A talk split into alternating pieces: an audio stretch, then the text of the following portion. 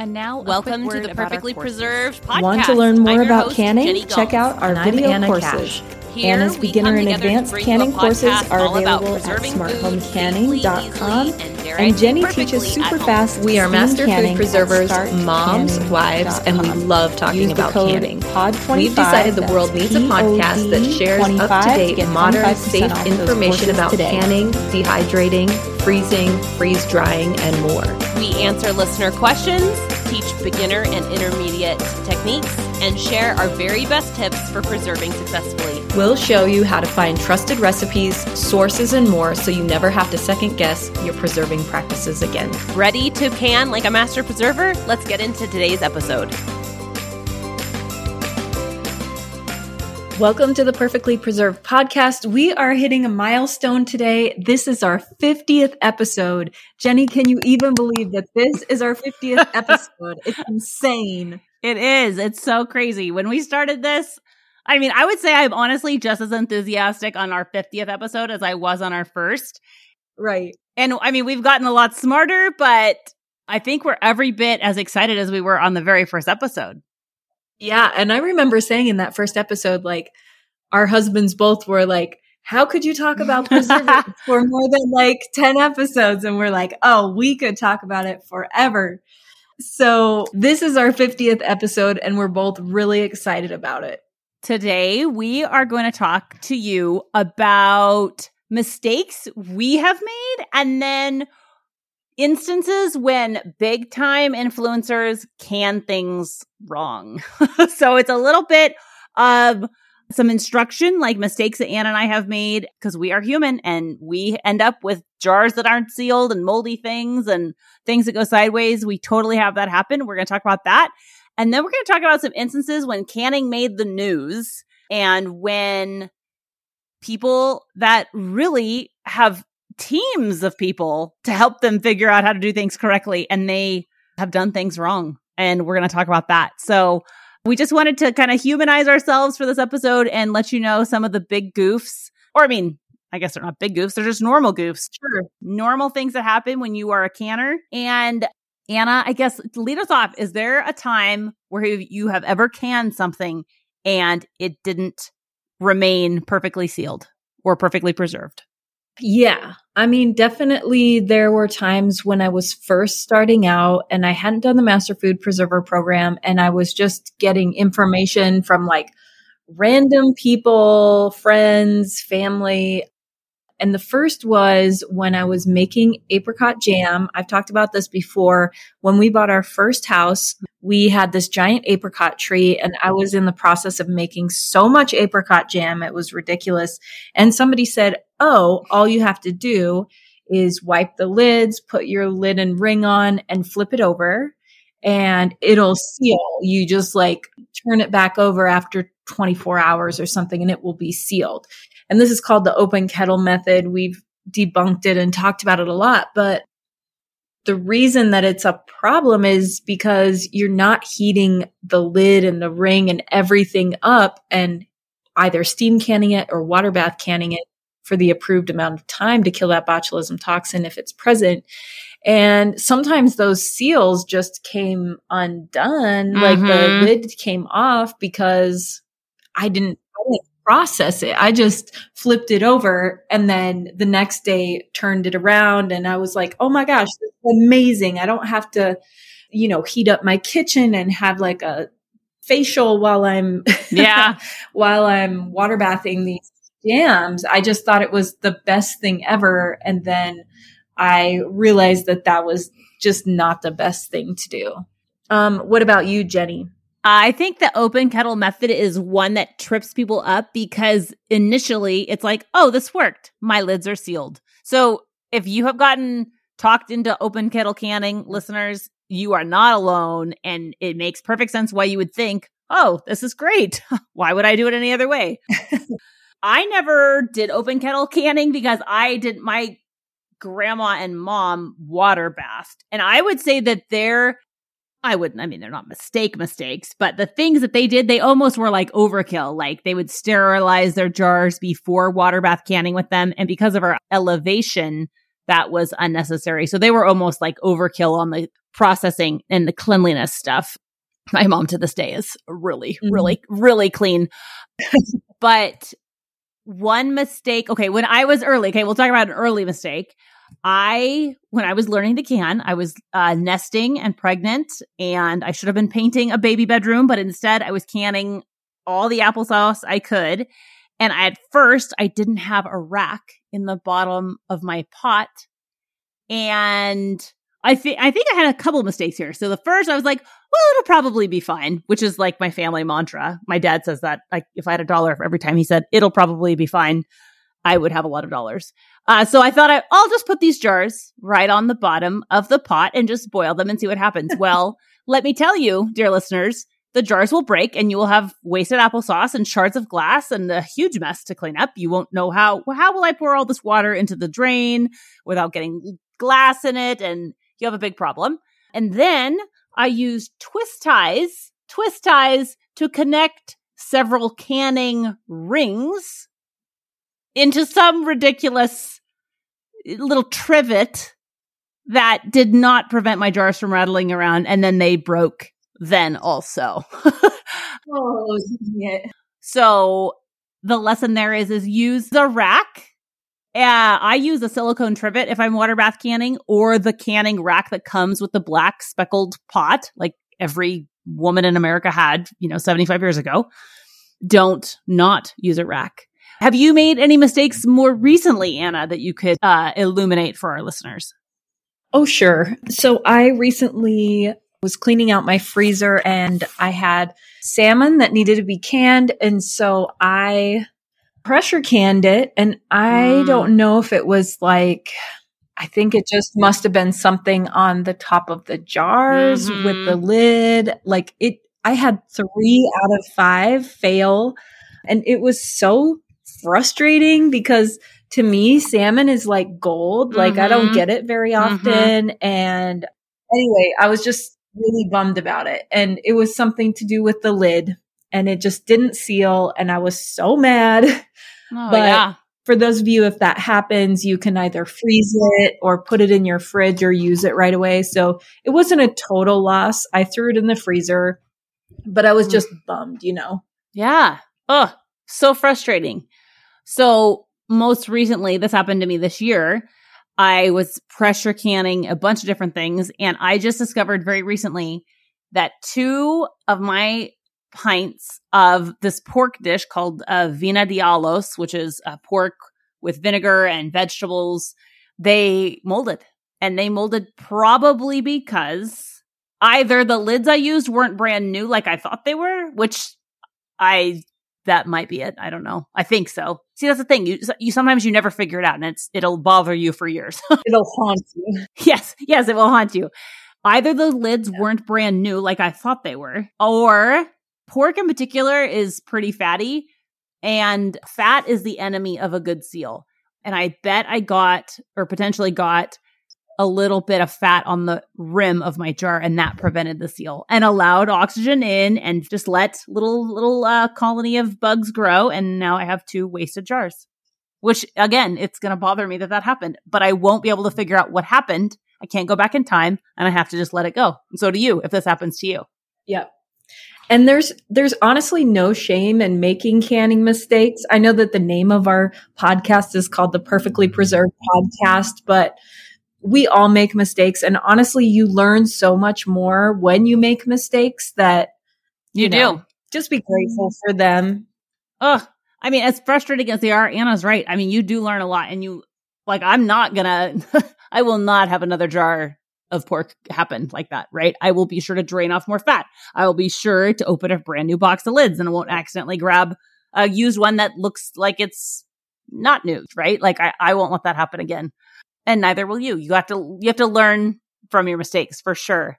We wanted to mention what to do with canned food that you believe for any reason that has gone bad.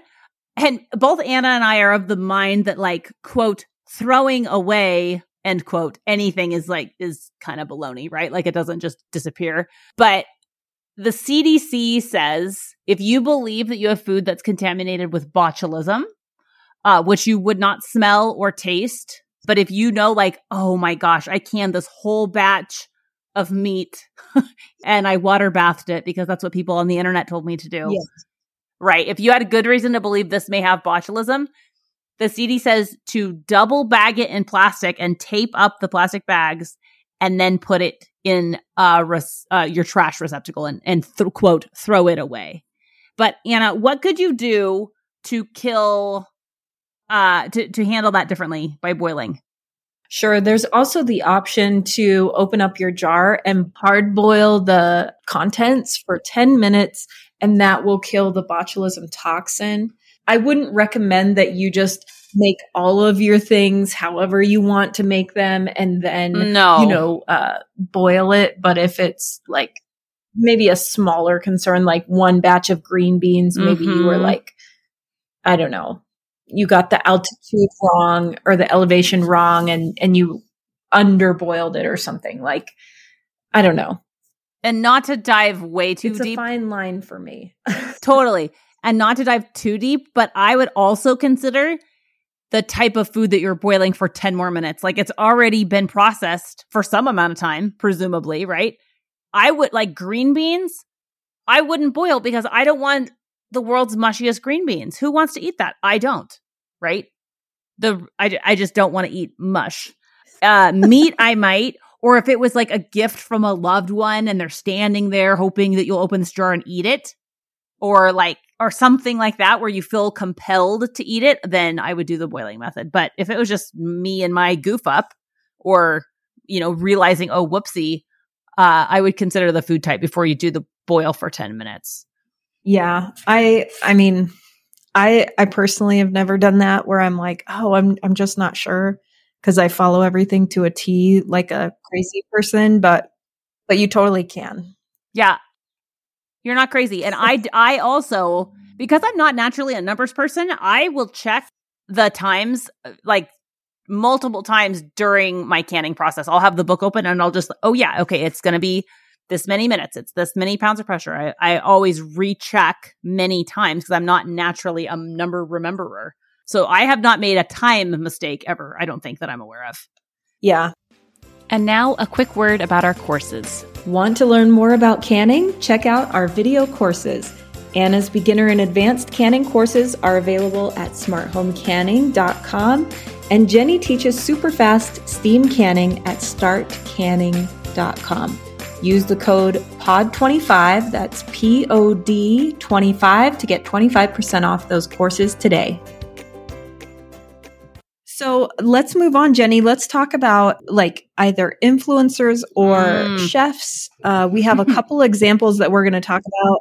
I got tagged a ton. There's a, a chef named Brad Leone, and he remind me, was it for the Food Network? Okay, so I'll I'll dive deep on this guy. Okay, so the Washington Post Okay. wrote a great article on February 2nd, uh 2021 and the title is Bon Appetit, which is another publication, takes down a quote dangerous end quote video on canning seafood after experts warn of botulism risk. So this guy who has almost 1 million Instagram followers, we just checked before we started recording. 1 million people almost are leaning into this man for information and he has the Bon Appetit test kitchen right there recording with him. And in his video, he water bath canned low acid foods, including mussels and lobster.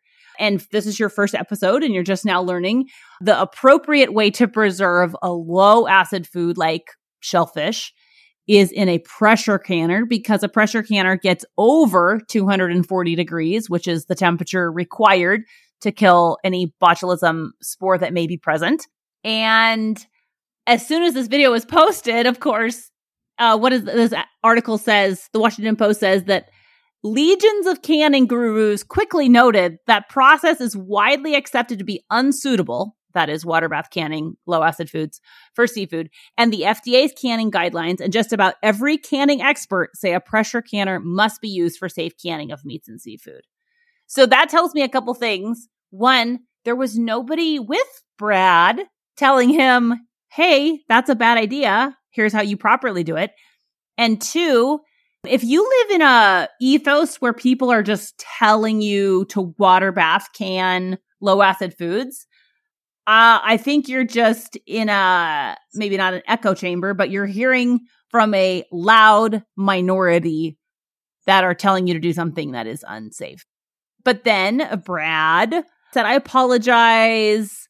But what was so interesting to me was that Bon Appetit left the video up after they'd been Uh, roundly criticized for it and said that they only did it for the camera to water bath can the meat for camera. But then later they pulled the video because that obviously is complete baloney. Yeah. So yeah, I just thought this was such an interesting example because this guy is wildly famous. Bon appetit. There just was nobody there that knew, I guess. They don't have a resident master preserver. Yeah. I mean, I, I think what's crazy about this is that a lot of people don't realize that canning is science. Like, mm-hmm. it's not just a dash of this, a dash of that. Like, you can do whatever you want, you know, kind of freewheeling. And that's where a lot of people go wrong is that they think that they can just do whatever they want and not have the risk of botulism or right. uh, other issues, you know, food related issues it was crazy. I immediately got tagged in this when it happened. So something that's good to remember in terms of just riffing and like making stuff up as you go along. I think well, I know the pressure canning gives you more room to do that. I mean, there's lots of things you still can't safely pressure can, but if you are the kind of person who loves to like add more garlic and experiment with spices and kind of branch out in that way, then I think you'll be very happy with learning about pressure canning because that by using that device, you get a lot higher heat and you can safely preserve more things. But uh, poor Brad um, did not.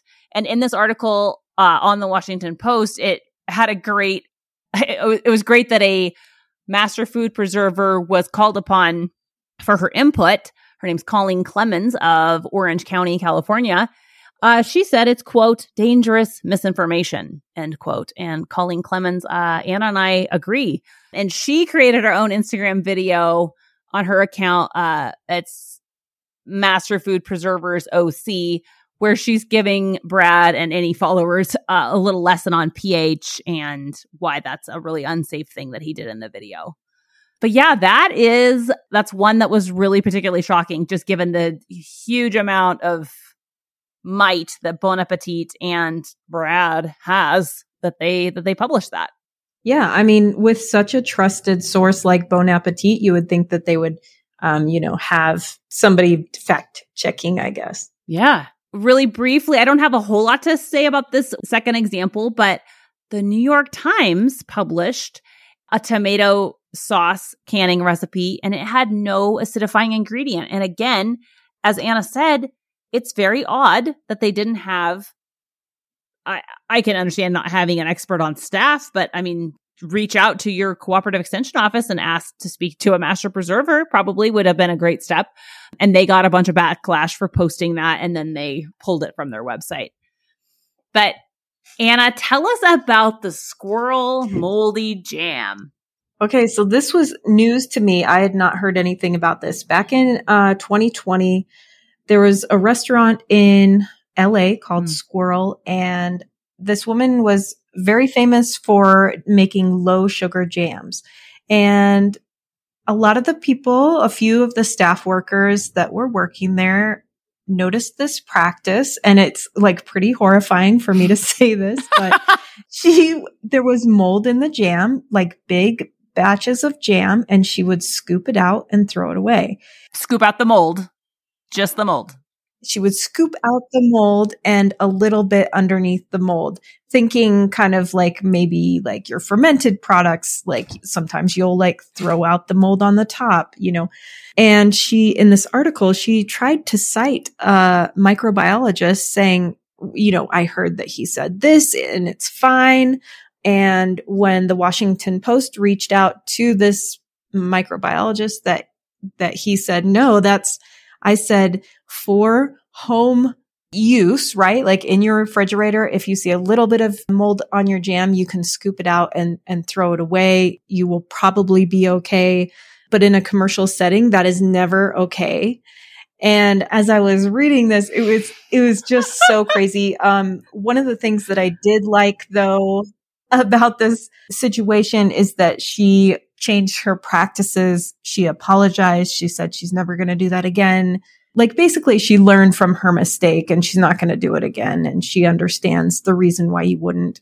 She's also sending her jams into like a third party testing so that you know, just to make sure that everything is above board. So I think that's like a good example of somebody taking ownership and realizing the mistake that they made and trying to make it better. That's a great point. And also, I, I think it's important to mention that she did a lot of low sugar jams, which is great and very popular, but sugar is a powerful preservative and the absence of added sugar meant that she, I mean she was probably molding so fast. I bet it was it probably happened really quickly. Ah, I bet it happened really fast, poor thing. Yeah. And then we aren't going to identify this particular person because it doesn't make any difference and it doesn't matter at all. But this is a very influential I mean, it's a big, this is a big deal restaurant in Los Angeles, guys. it's uh, just surprising that somebody who has a lot of connections, a lot of networking potential, a lot of knowledge. I mean, I'm sure her stuff is delicious, right? It's just is surprising, I think, to me that that in that universe there was nobody other than like just, I mean, God, can you imagine being like the gal in the kitchen who's like, wait a second, this is disgusting. ah, an employee, like, whoa. Yeah. And something that she also has done is she has a jam cookbook. Right. So which is very interesting. I just wonder about like what it looks like and what the, I don't know. I, I have a hard time thinking that it's safe, right? Like that right. what she's doing is safe. I remember when I very first read this, her book wasn't out yet. And I thought I should buy this and just read the recipes.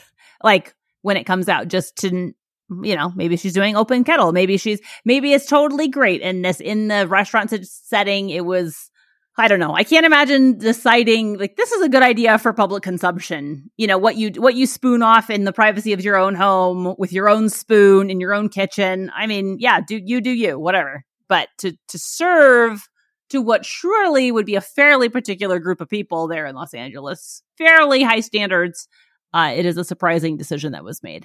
But she does have a cookbook and it's probably got some cool flavors. I can't zoom enough in to read the canning directions, so I can't tell you. Ooh, I'm zooming as far as I can and I can't read it, guys.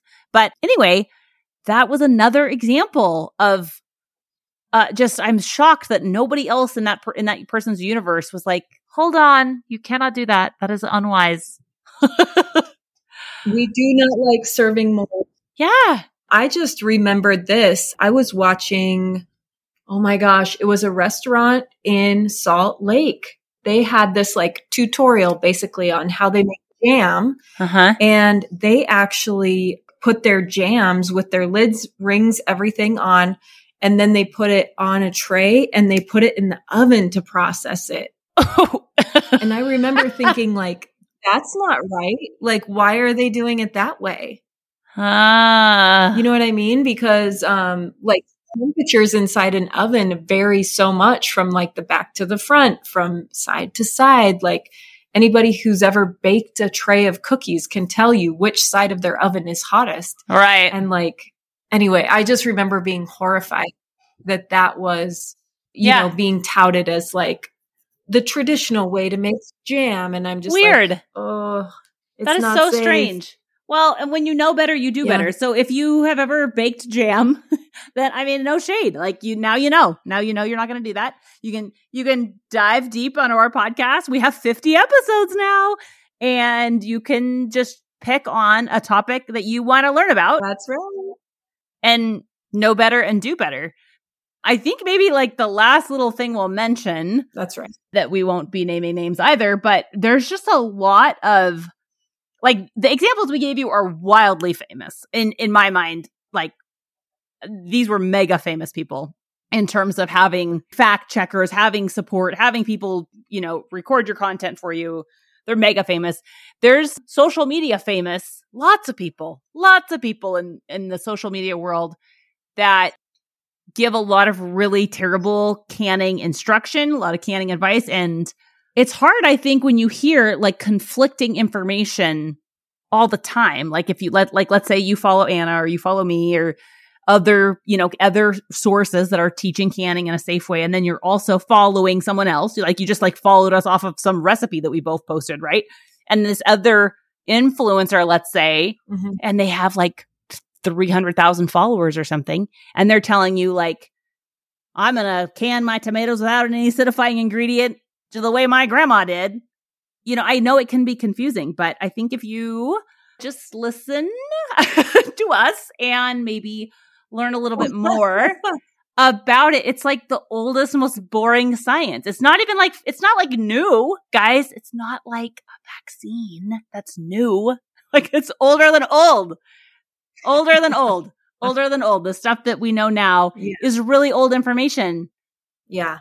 Well, and I, I had a friend recently reach out and say, Hey, I went online and I bought like an old Ball book, a newest, the newest Ball book, and also so easy to preserve mm. on my recommendation. And she said, Oh, like the Ball canning books don't, the old one doesn't have yeah. um, updated tomato recipes like so easy to preserve yeah. or the USDA website.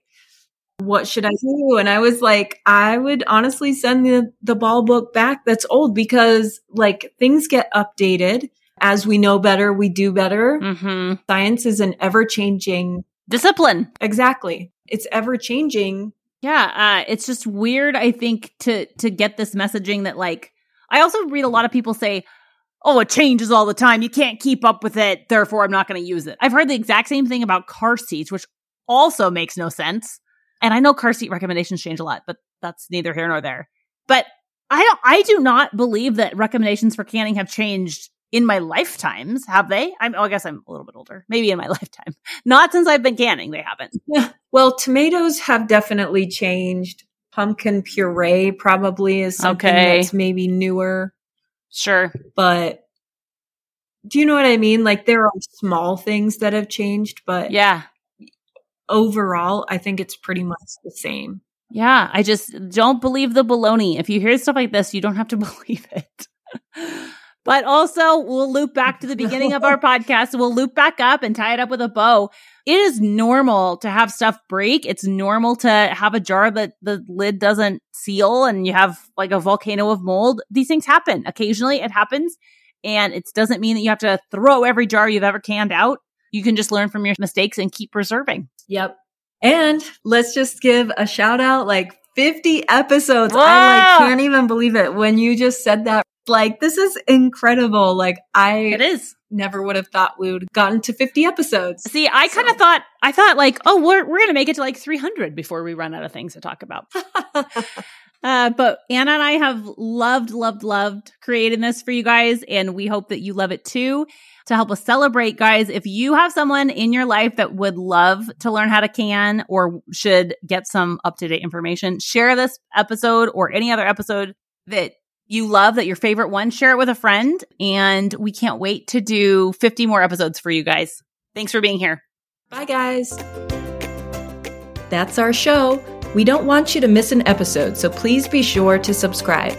If you found this episode helpful and informative, please give our show a rating and review.